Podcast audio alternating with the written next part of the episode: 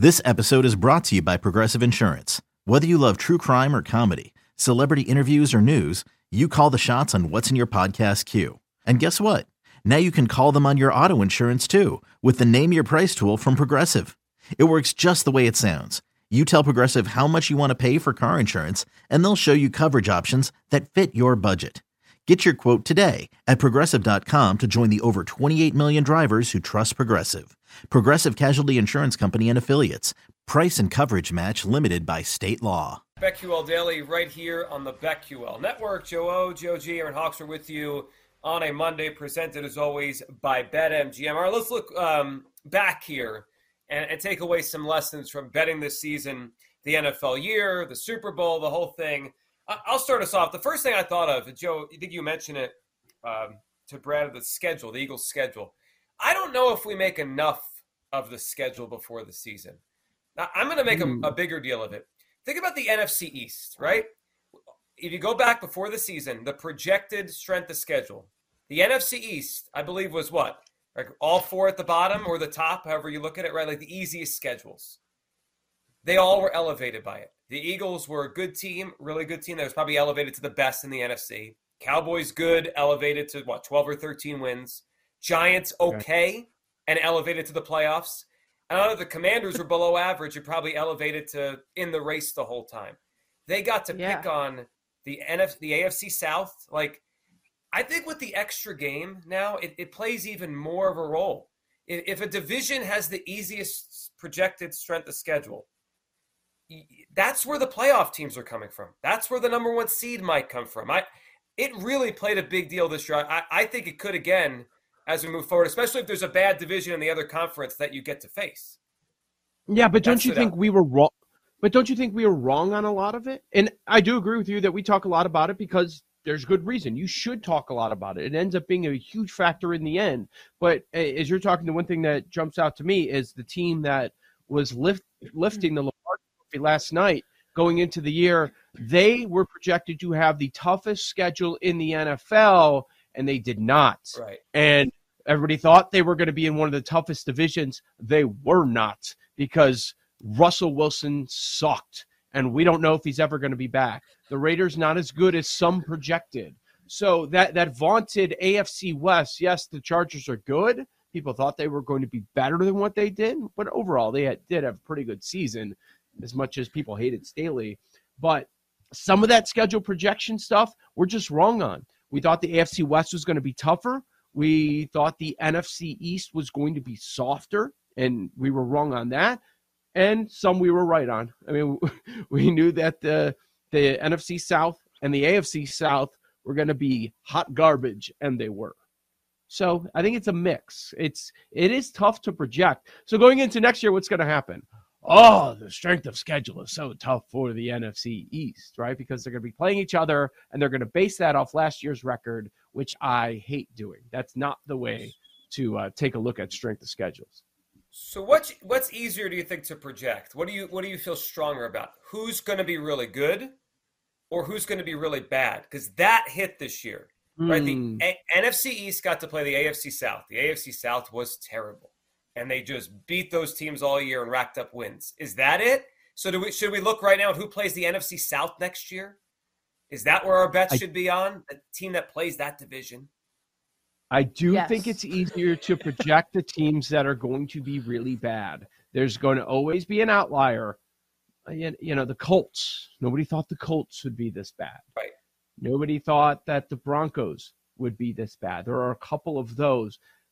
But I feel like for the most part, you could see the Eagles making a jump and they were getting yeah. steamed and people like like them. But Chiefs, uh, look at best records. Chiefs, Eagles, Bills, Niners. The Vikings, a lot of people thought were going to make that jump. They did, whether you believe in it or not long term. Bottom line, they were 13 and 4 in the regular season. Bengals, Cowboys, Chargers, Ravens. Those are your double digit win teams. Anything that shock you? No. Yeah, the bottom is easy is easier though too, right? What did you say? So? Yeah, bad. Mm-hmm. Yeah. Hmm. The Giants. I don't know. We talked about how much we, we love that move with Daboll and how much better they were going to be. So nine, seven, and one. I don't know that that's shocking. And then in the end, Jaguars, Dolphins, Seahawks. I mean, there's just you know like a dozen teams above or below, uh, you know, right in, in that 500 mix.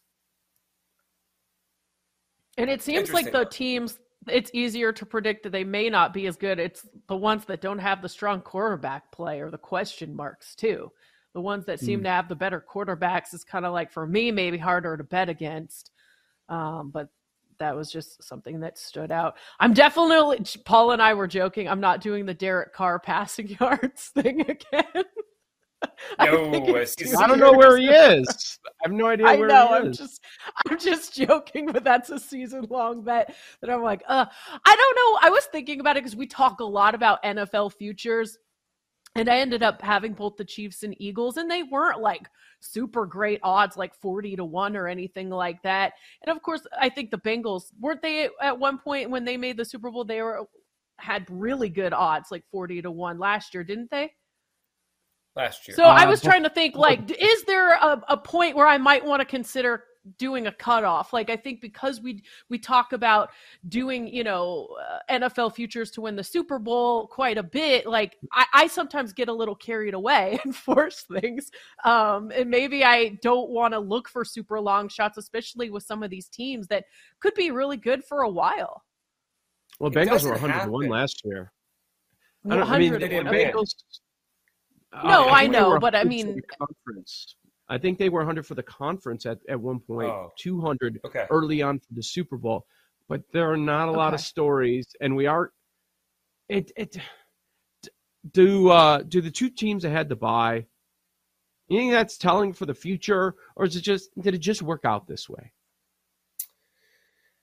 Uh, I mean, you could have made a case if Brock Purdy doesn't get hurt, if Ossai doesn't push Mahomes out of bounds, maybe it goes the other way, right? Maybe it's the yeah. Niners and the Bengals. I do think it's an advantage, right? One team has to play three playoff games and be on the road. One team plays two and at home. I, I think it's a it's a thing. As far as Erin's point about the underdogs or long shots, I don't know. Have we had a Super Bowl winner over 40 to 1 in the last 20 years? The Eagles, right? 2017 Eagles? It doesn't yep. happen. Like teams yeah. get there.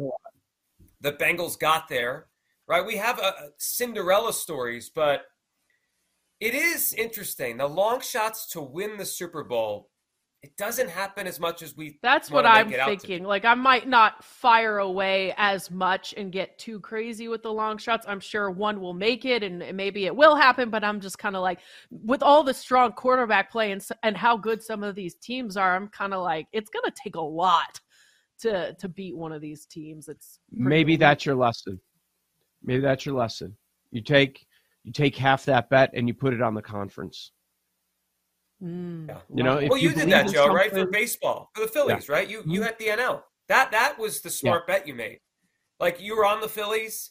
They obviously came up short in the World Series, but you made money because you took the NL, not just the World Series.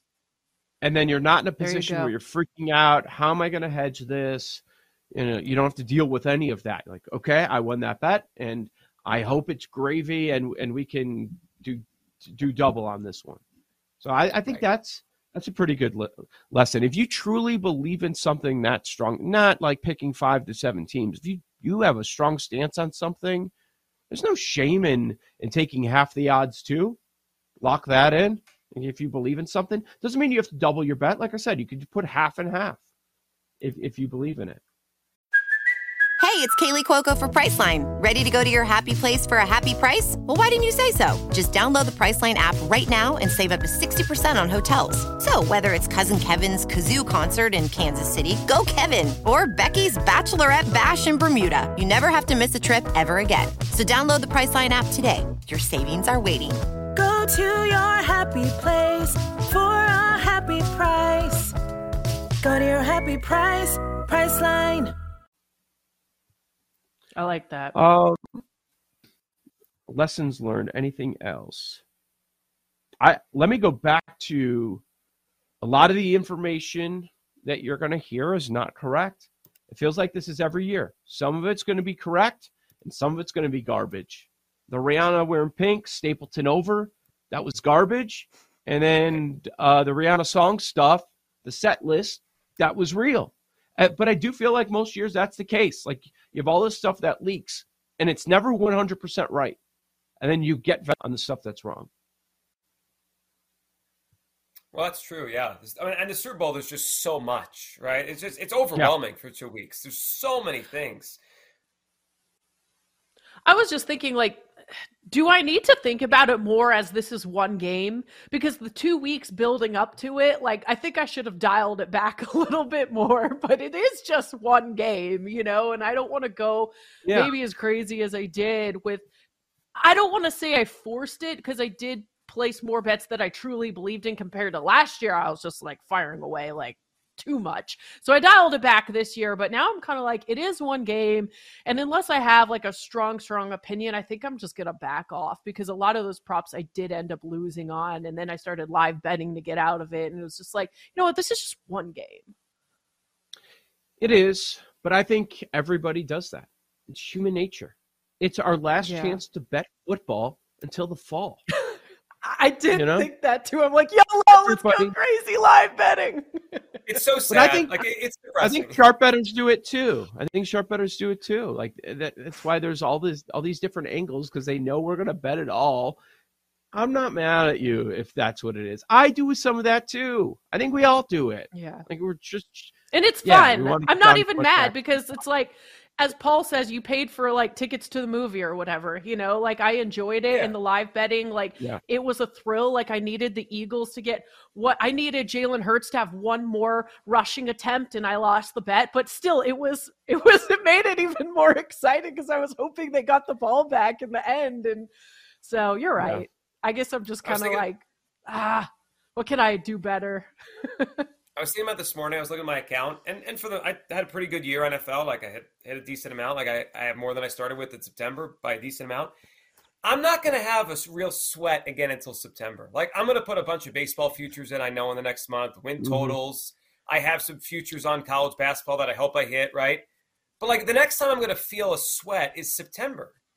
Like I, am just I, I, don't get into betting regular like much regular season baseball. Like we do it for fun and we've done on the show together the last couple years. But like the next time I'm gonna care about like bet in the game, like care is probably September. Maybe a couple golf tournaments, yeah. you know, whatever. Twenty five to one on yeah Morikawa, but like it doesn't matter. It's different. it's it's it's over now until September. It's weird. Zalatoris. Yeah, and yeah. we just had we had a great Thursday sweat with the awards. We had a great Sunday sweat with the with the Super Bowl, of course. Man, maybe there's also lessons learned with, with the awards, and um, we did very well with. I know you guys broke that down on Friday, but just hitting all of championship Sunday sides, hitting Super Bowl side, hitting Garrett Wilson, like the big stuff came in, and that's what I really care about. I, I do need to back off on props, which is tough to do when we sit here and talk about it for three hours every day. Yes. Super Bowl 2024. Who are early looks? That's next on the BetQL Network.